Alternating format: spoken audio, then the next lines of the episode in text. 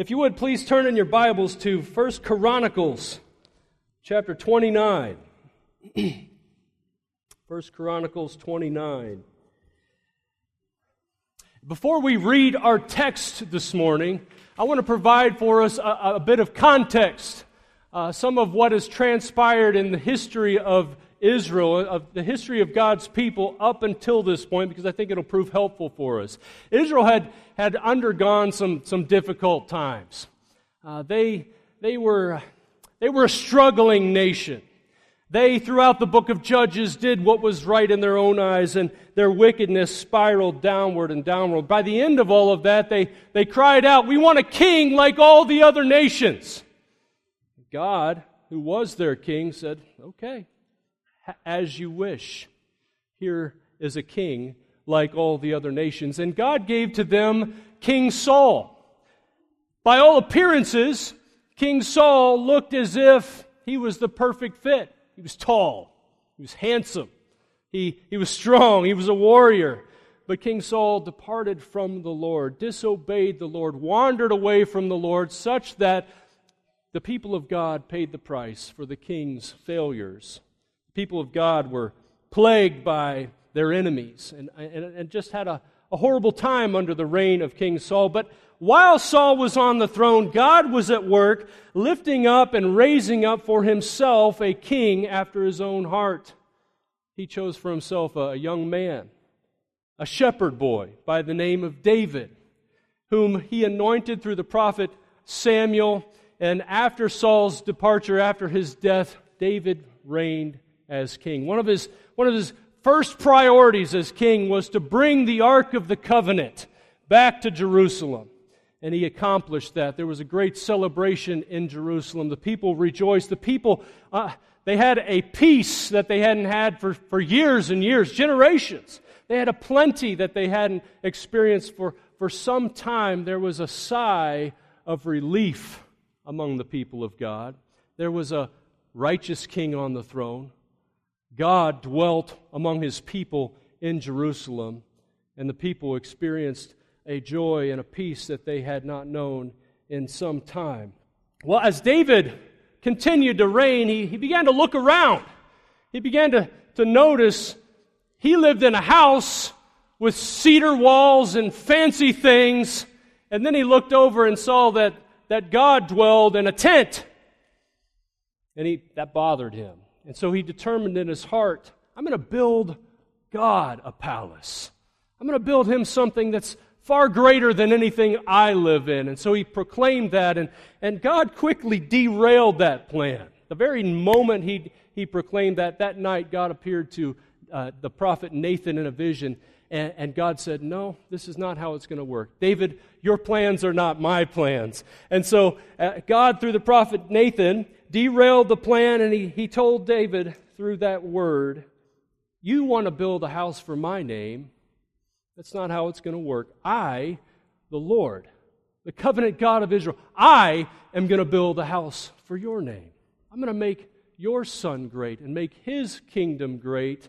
And by the way, there's going to be one from your line who is going to sit enthroned on the Uh, in heaven for all time. We know this is the Davidic covenant. You can see it and read it for yourselves in 1 Chronicles chapter 17. Well, from that moment on, from that time forth, David determined in his heart, well, if I'm not going to build the temple of God, I can at least prepare to build the temple of God. I can get things ready for my son Solomon so that his job will be laid out and made easy. So David made it his life's mission to collect all the things necessary for this glorious temple, this palace for the King of Kings. And uh, that's kind of where we begin to find ourselves in 1 Chronicles chapter 29. In, in 1 Chronicles 29, we see that David, during those years, had amassed a massive amount of building materials. Uh, the, the amount of materials is, is truly mind boggling. And in verse 3 of 1 Chronicles 29, it says that David admits to the people, okay, I'm not just taking things from you to build this kingdom, I am, I am devoting my own wealth to this building project. I have given 3,000 talents of gold. Let me make sure I'm reading this right. and 7,000 talents of silver. A talent is 75 pounds. We know this to be, oh boy, I wrote it down somewhere 112 tons of gold. That's a lot of gold. That's like $8 billion in precious metals that David gave of his own royal account, his own personal account he, he gave to the Lord for this building project. And in verse 5, church, he says to the assembly that had gathered before him, Okay, I've given of myself freely and willingly. What are you going to do? How are you going to match this? And so the people gathered together. They, they formed as one and they gave as one, and they themselves gave 5,000 more talents of gold and 10,000 more talents of silver uh, another $12 billion worth of materials, not to mention the iron, the bronze, the, the precious metals. There was a, a massive treasure trove before the people as being ready for this temple project. And that's where we found, find ourselves here at our text today. So if you would, in 1 Chronicles 29, verse 10, actually, we're going to start in verse 9. Let's stand and let's read this text. Then the people rejoiced because they had given willingly with a whole heart they had offered freely to the Lord. David the king also rejoiced greatly.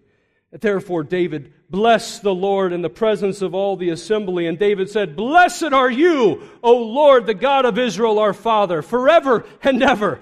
Yours, O Lord, is the greatness and the power and the glory and the victory and the majesty, for all that is in the heavens and in the earth is yours. Yours is the kingdom, O Lord, and you are exalted as head above all. Both riches and honor come from you and you rule over all. In your hand are power and might, and in your hand it is to make great and to give strength to all.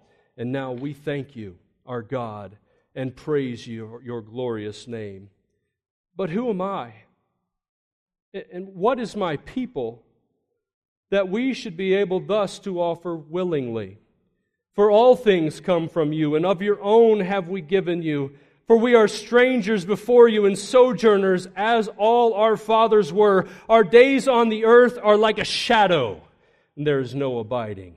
O Lord our God, all this abundance that we have provided for building you a house for your holy name comes from your hand and is all your own. I know, my God, that you test the heart and have pleasure in uprightness. In the uprightness of my heart, I have freely offered all these things. And now I have seen your people who are present here offering freely and joyously to you.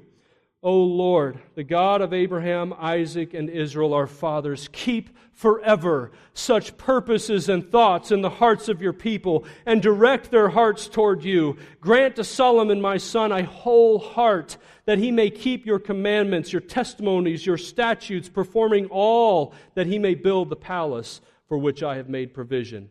Then David said to all the assembly, Bless the Lord your God and all the assembly blessed the Lord and the, and the, the, God of their fathers and bowed their heads and paid homage to the Lord and to the King. Let's pray. Oh Lord, I pray that you would, you would uh, establish your word in our hearts today. Father, we pray that, that this word would both challenge and edify this congregation. We pray that our hearts would be attuned to your truth. We pray it in Christ. Amen. You may be seated.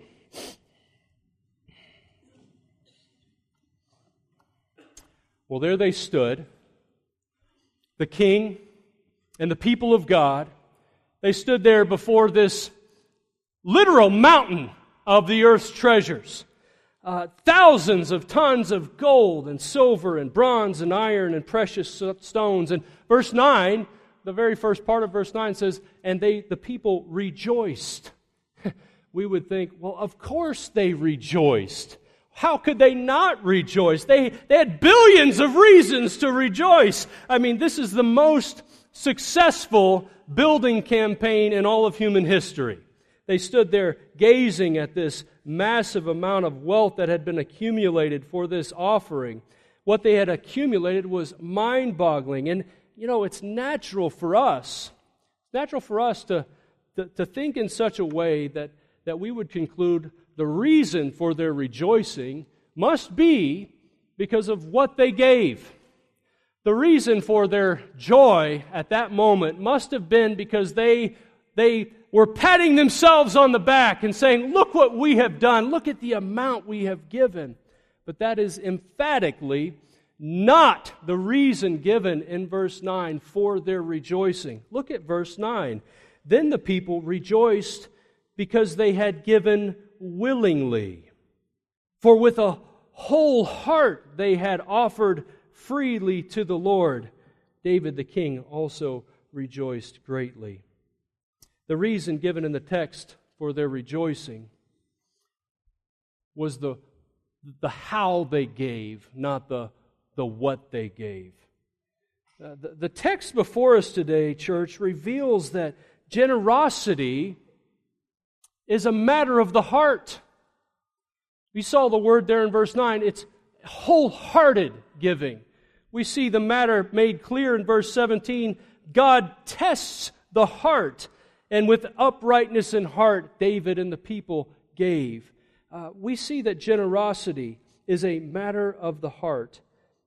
And as we work, this, work through this text this morning, uh, we're going we're to get our hearts checked.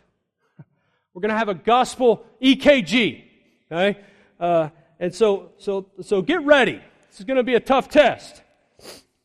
Here's what we know about the heart the heart in the Bible, almost always, God uses the word heart, not to refer to that organ that pumps oxygenated blood throughout the entire body and thus giving life. It's not that at all.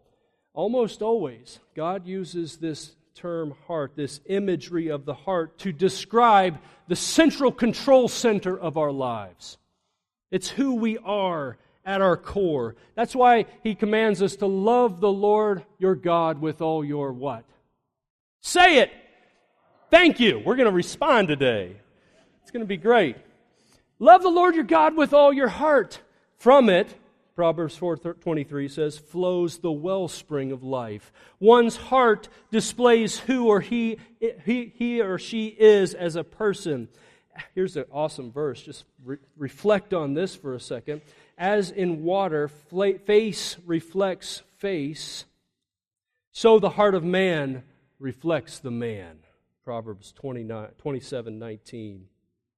From the heart, flow the desires and the affections of man. From the heart, the mouth speaks. The heart determines the ways and the actions of a man. But there's something we need to remember about our hearts.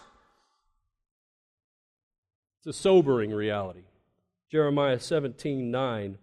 The heart is deceitful above all things and desperately wicked. Who can understand it? We need regular heart checks. They're not just good, they are necessary. And the heart check that is before us here in 1 Chronicles chapter 29 isn't just for you as an individual. Okay? This, this is in the context of the entire assembly. This heart check that is before us today is a heart check for our whole church. We are all together collectively being examined here. What is our heart condition as a church, particularly in this realm of generosity. Not what we give, but how we give. Listen, I don't know if you've ever done a heart check. I've never done one. People tell me I should.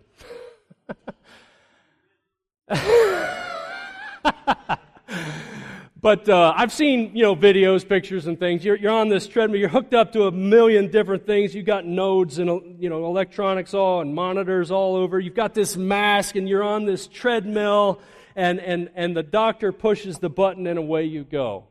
Uh, that's what we're going to endure today as a, as a congregation. It's a, it's a heart check uh, that is a series of tests in the form of three questions. Okay? A nice simple outline for you. Heart check, test number one.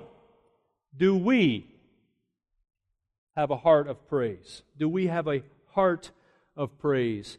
Look with me at verses 10 through 13. Therefore, David blessed the Lord in the presence of all the assembly. And David said, Blessed are you, O Lord, the God of Israel our Father, forever and ever. Yours, O Lord, is the greatness and the power and the glory and the victory and the majesty.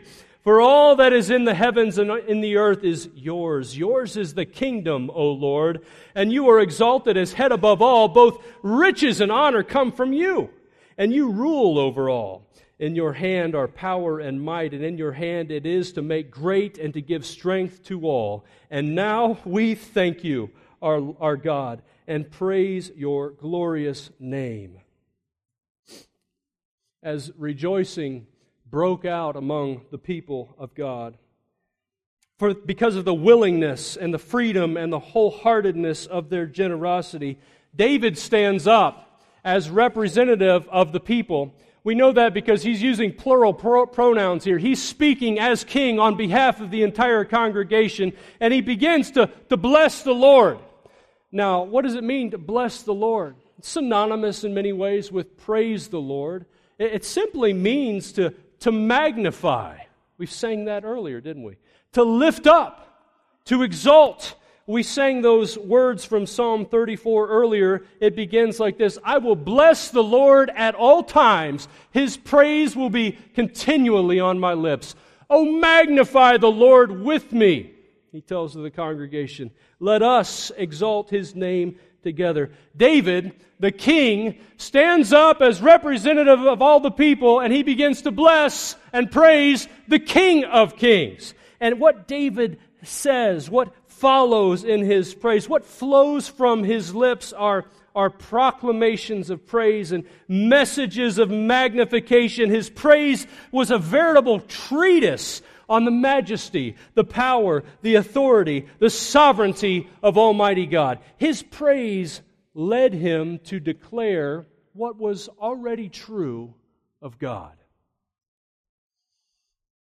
His praise acknowledged the eternal, immutable sovereignty of God. Lord, he uses the covenant name for God, it's in all caps Yahweh. You own greatness. You own power. You own victory. It's who you are, Lord. Lord, you embody majesty and glory. Everything in all the universe is yours. Why? You are creator. Everything comes from your hand. We live, we move, and have our being because of you. You are sustainer, and we praise your name. You know, he could have been singing some songs that we teach to our, our young children. Our God is so big, so strong and so mighty, there's nothing my God can. The mountains are His, the rivers are His, the, the stars are His handiwork. This is, this is that. My God is so big. He could have been singing. I, I, I relate everything to a song, so I apologize. Like, you can ask my wife. I'm always I'm like, that's a song. He could have been singing, God always wins. Victory in Jesus, because God always wins. He could have been, here's a test within a test. He could have been quoting last week's all things congregational memory verse from Revelation 4:11. Let's say it together. Worthy are you, our Lord and God, to receive glory and honor and power, for you created all things, and by your will they existed and were created. We're going to have to do a little bit of work on that. If I was a doctor, I'd be like, yeah, that needs some work. test within a test. Try again. Listen, David is not giving anything to God that God does not already own. David, in his praise, is not making the sovereign Lord of the universe any more sovereign. That's impossible. He's not giving to God anything that God needs. God is holy, holy, holy. The triune God of the Bible is completely sufficient in and of himself. He needs nothing. Listen, God does not need our praise, but we need to praise the Lord. Amen? We need to praise the Lord. Our praise declares what is already and always will be true of the Lord God Almighty. So much so that, that God inhabits the praises of His people. Our hearts align with the Lord's when we praise Him. And so we see in our text that, that praise is quite literally the beginning and the ending of this entire context. Uh, praise is the beginning and ending of generous hearts, wholehearted giving. We already saw in verse 10, therefore David blessed the Lord. We ended in verse 20. David said to all the assembly, Bless the Lord your God, and all the assembly blessed the Lord. Quite literally, praise bookends this whole section. Church, when our hearts are aligned with, with God and the greatness and the power and the majesty and the victory and the sovereignty of God, we can't help but magnify the Lord. Mm. We get to do that each Lord's Day. I, I want to propose something to you since I have this pulpit right now. I want to propose to you every time we see a baptism that we get a little bit undignified when someone comes out of the water, okay? Uh, we just clap, and rightly so. That's something to celebrate. But we need to say, Praise God! We need to say, Hallelujah! We just got to see the picture of our death, burial, and, and resurrection in Jesus Christ. That's our story in Christ. Praise the Lord! We get to magnify, we get to sing each Lord's Day. I love, I love the Lord's Day. I, I sing by myself too much. But on Sundays, I get to stand here and I get to sing with the people of God whom I love and whom God loves. What a joy. You, you, you guys, some of you make fun of me. I, uh, I, I get done singing up here and I'm literally dripping with sweat. Uh, that some, some people in the choir, you know, they have, they have hankies ready for me. Uh, I'm like, I, it's not just because I'm fat and out of shape, okay?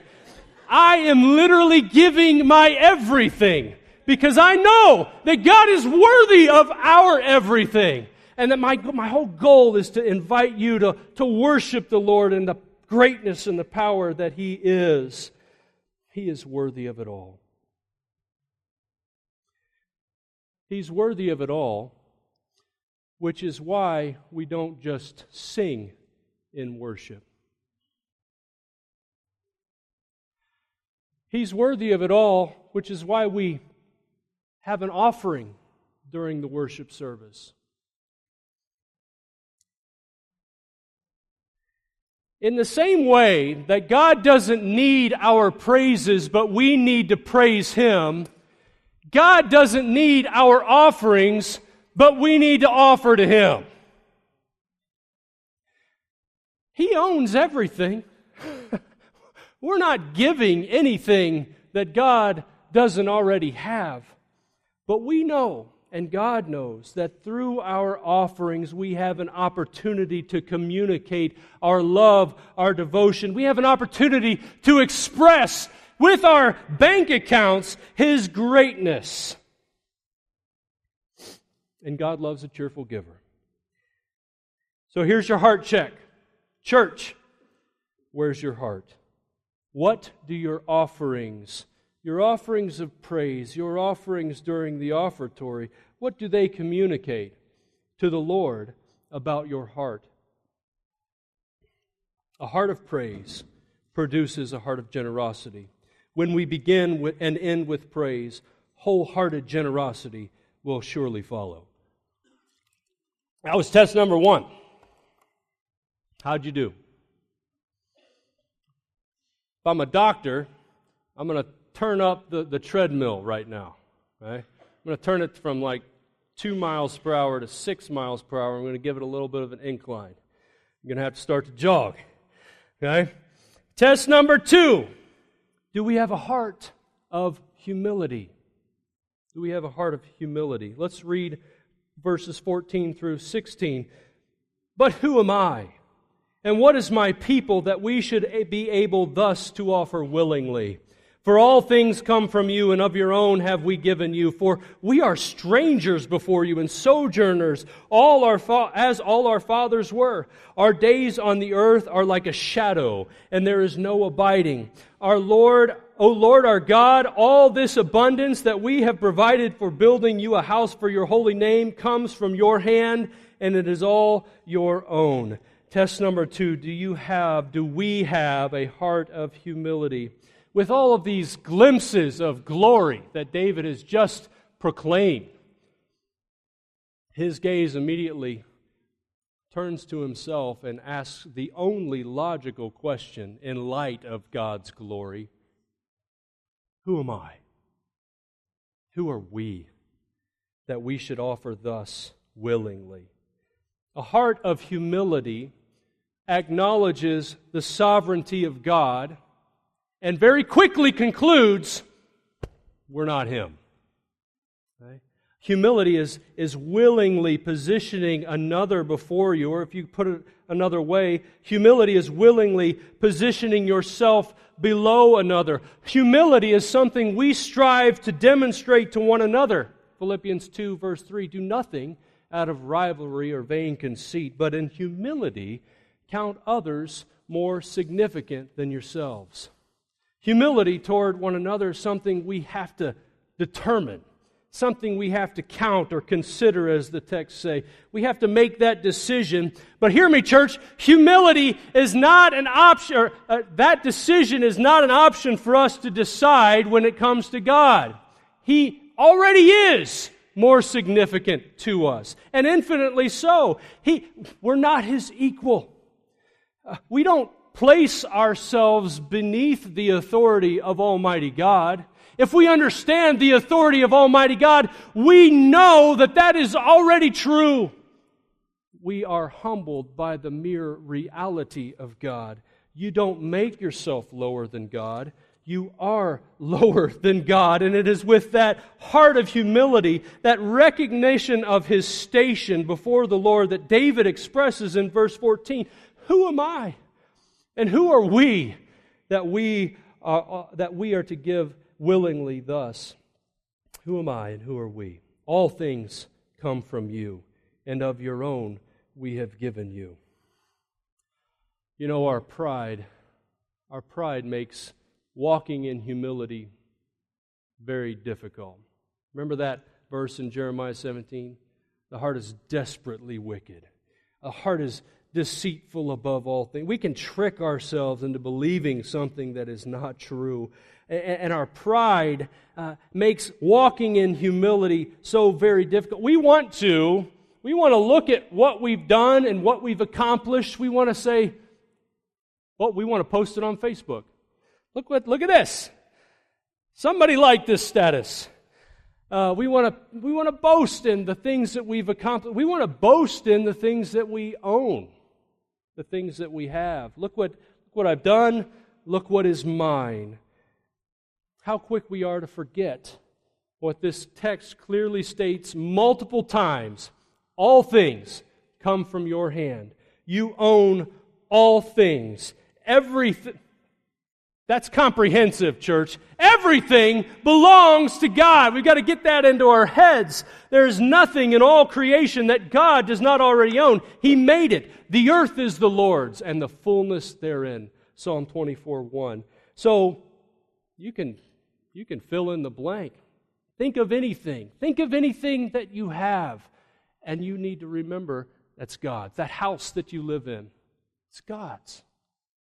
That, that bank account or that portfolio, those digital numbers that money somewhere off in La La Land you don't even know really exists and it probably doesn't. That's God's. That wife, those kids, God's.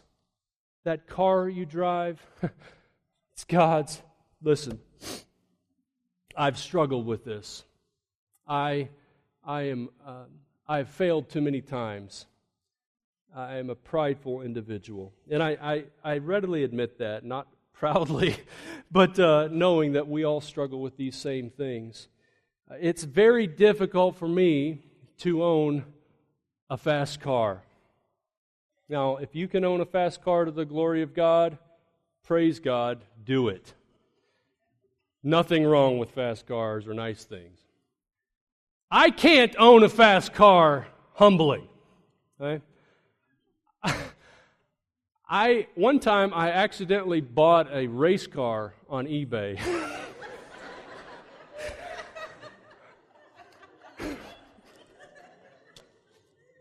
I'm not making this up. God has a sense of humor. I bought this car, and it had a, a, an aluminum forged racing motor, perfectly tuned. It had this super, super turbo that when you shifted that th- short throw shifter, it would go like that. And, and I'm telling you, that's not exact. This thing was lightning fast. Okay? I would go from, it, it, was dynoed. I'm talking male language here. Some of you females don't know what I'm talking It was dynoed at, to go 0 to 60 in 2.6 seconds. That's faster than a $200,000 Porsche 911 Turbo. Okay? This is what I was driving. It was something straight out of Fast and Furious. And I started driving the thing. I'm like, this is the greatest purchase of all time. I love this car, and I love myself for driving this car. well, I didn't even get that car back to Kentucky. I bought it in Illinois. And I was driving on the freeway back to Kentucky and God said, You are a moron. Get your eyes back on me, not on yourself. And He sent little Bambi along my way on the freeway. And that was the end of Dagon, the, the car that I affectionately named Dagon. That's a different message for a different time.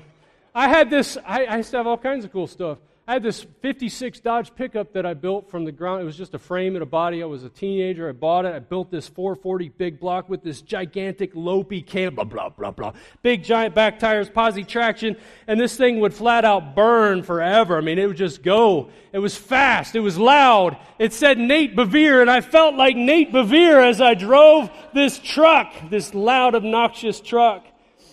And I got to thinking, I feel way too cool in this car, this truck. I love this truck more than I not necessarily love the Lord, but it's it's competing with the Lord. So what I did, well, God took care of Dagon for me. I took care of the 56 Dodge for myself and said I can't handle it. I'm going to sell it. If your hand causes you to sin, cut it off, you know? Just get rid of it. I don't need it in my I miss it. I don't need it in my life. But now I drive a, a 2006 Toyota Corolla. it's the antithesis of Nate Bevere. but it always works. It gets good gas mileage, and most importantly, it's the Lord's, not mine. Church, if we're not careful, this, this mentality, this boastful pride of life can creep into the way that even we think as a church. We can look at all that we've accomplished and say, look at what we've done. We can, we can look at what we've built and say, look at what we've built. We can look at the vacation Bible school set and say, look at what we've done.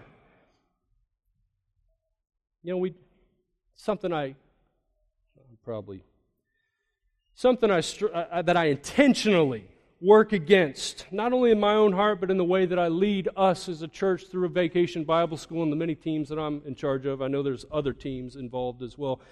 But one of the things that I intentionally work against as we prepare for vacation Bible school and as we pull it off as a church body is I'm always working against this, this propensity that we have as a church to, to possibly say, look at what we've done you know, what we do is pretty impressive. There's a wow factor with the set. There's a wow factor with the fact that you know, we don't we don't buy anything. We write our own VBSs. We write our skits. We write our curriculum. We write our songs. It's all done right here in house. And, and, and, it's, and it's my goal as we pull this off year after year is not to say, look at what we have done, but look at what God has done. Look at what He is doing through the heart of humility says, uh, Who are we, Lord? we, we have the joy of serving you, and all things come from you. All things are your own. You ha- we have only given back what you already own. And so, VBS, it's yours. The, the swamp, swamp, swampity thing song, it's yours. You can, you can have that one. This Great Commission Center, it's God's. This land, 36 acres, it's God's. Look around, church. Just do it. This church, this body of believers, this family, this assembly that we call Ashland Avenue Baptist Church, this is not ours. This is God's. Should we begin to think otherwise, our text continues in verse 15, and David reminds us of our own susceptibility to death. He reminds us that we're strangers and sojourners on this earth. Look at verse 15. For we are strangers before you and sojourners, as all our fathers were. Our days on the earth are like a shadow, and there is no abiding. That, that term, no abiding, there is no abiding, simply means we're not going to be here forever. We are strangers, we are exiles, we are pilgrims. Now, what's fascinating to me about this part of this text, what's fascinating to me is that where is David when he's proclaiming all these things? He is in Jerusalem. He's in the promised land. But what does he admit, even as one who dwells in the promised land? We're still strangers.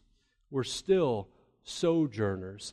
Church, that is true of every single one of us. We have that old hymn, This world is not my own. I'm just a passing through. Remember that one? I don't remember the rest. you don't want me to sing the rest.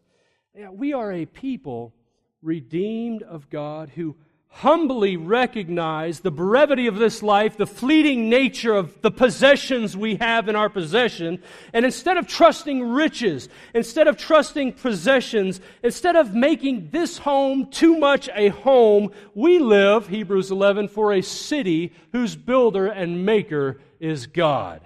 We, like Moses, consider the reproach of Christ of greater wealth than all the treasures of Egypt. And we, like Moses, look to the reward that that treasure stored up for us in heaven, where neither moth nor rust destroy, and nor thieves do not break in and steal. What is the next verse? For where your treasure is, there your heart will be also. Church, where is your heart? Where's your treasure?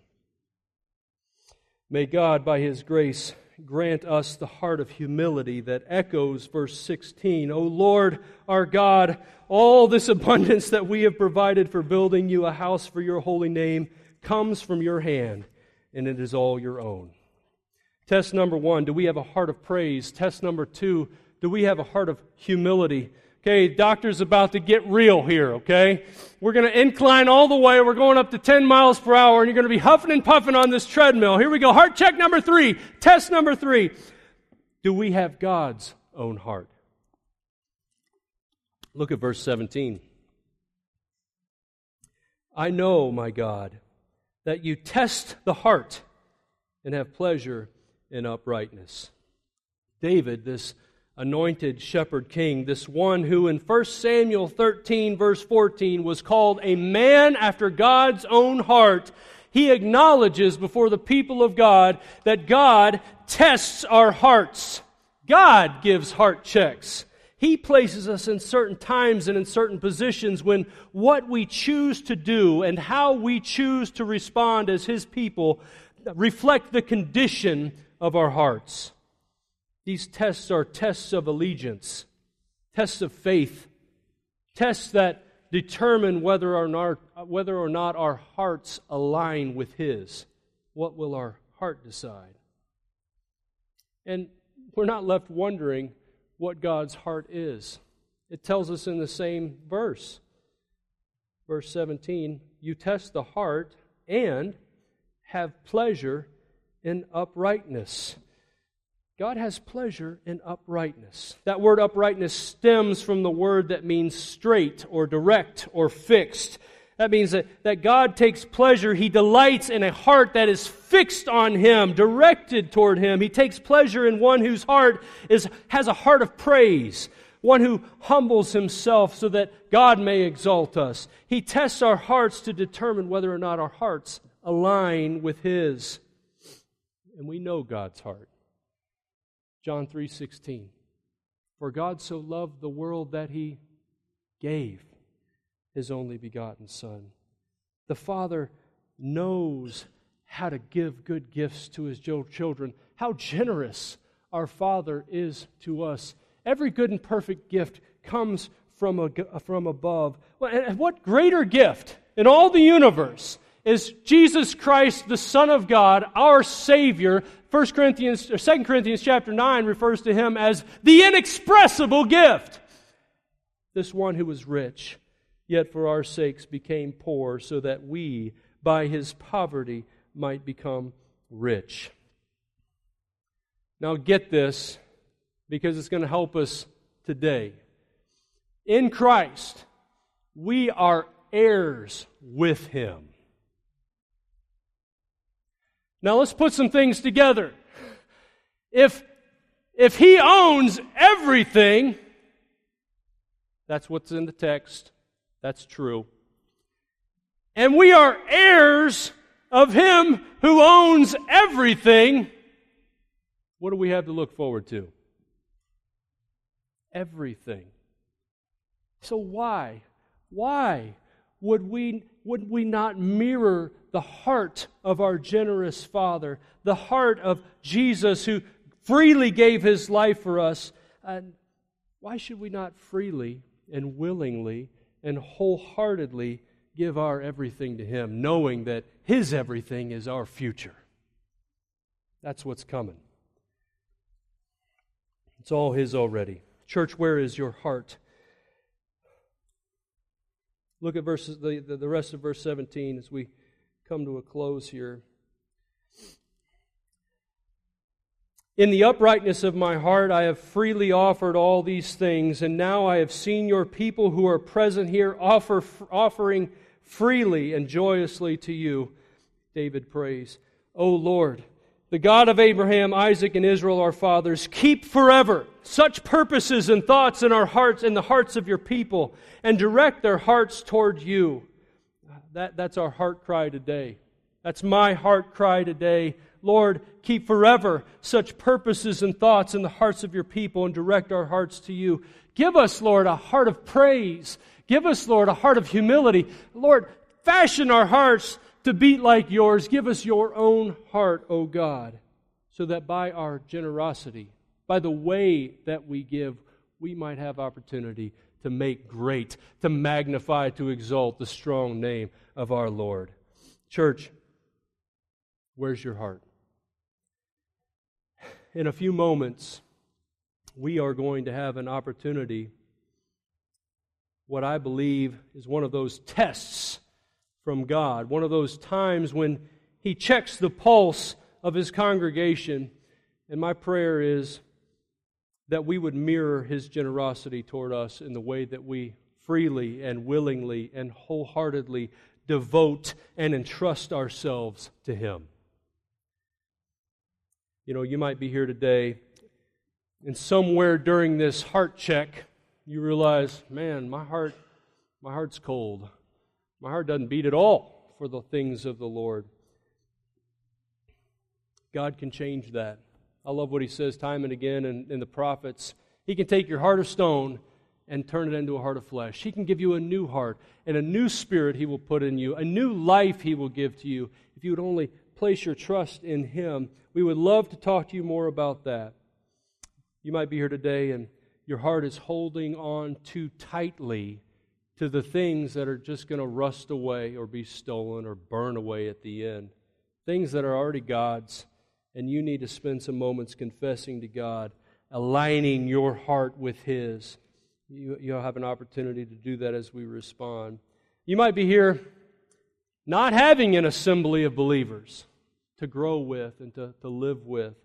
Well, we'd love to talk to you more about how to become a member together as we seek to magnify the Lord together. There's going to be folks down here I'm going to pray and then we'll have a time of response. Lord, we're thankful. We're thankful for this moment uh, in, in the life of this church, for this entire season. Lord, we are mindful that you have poured out your blessings upon us in Christ. We are mindful that, that we are rich because of what Christ has done. And Lord, I pray that through this time together, we would, we would uh, reflect on where our hearts stand before you. Help us, Lord, to align ourselves with all that you've all that you are and all that you've done for us. We pray it in Christ's name. Amen.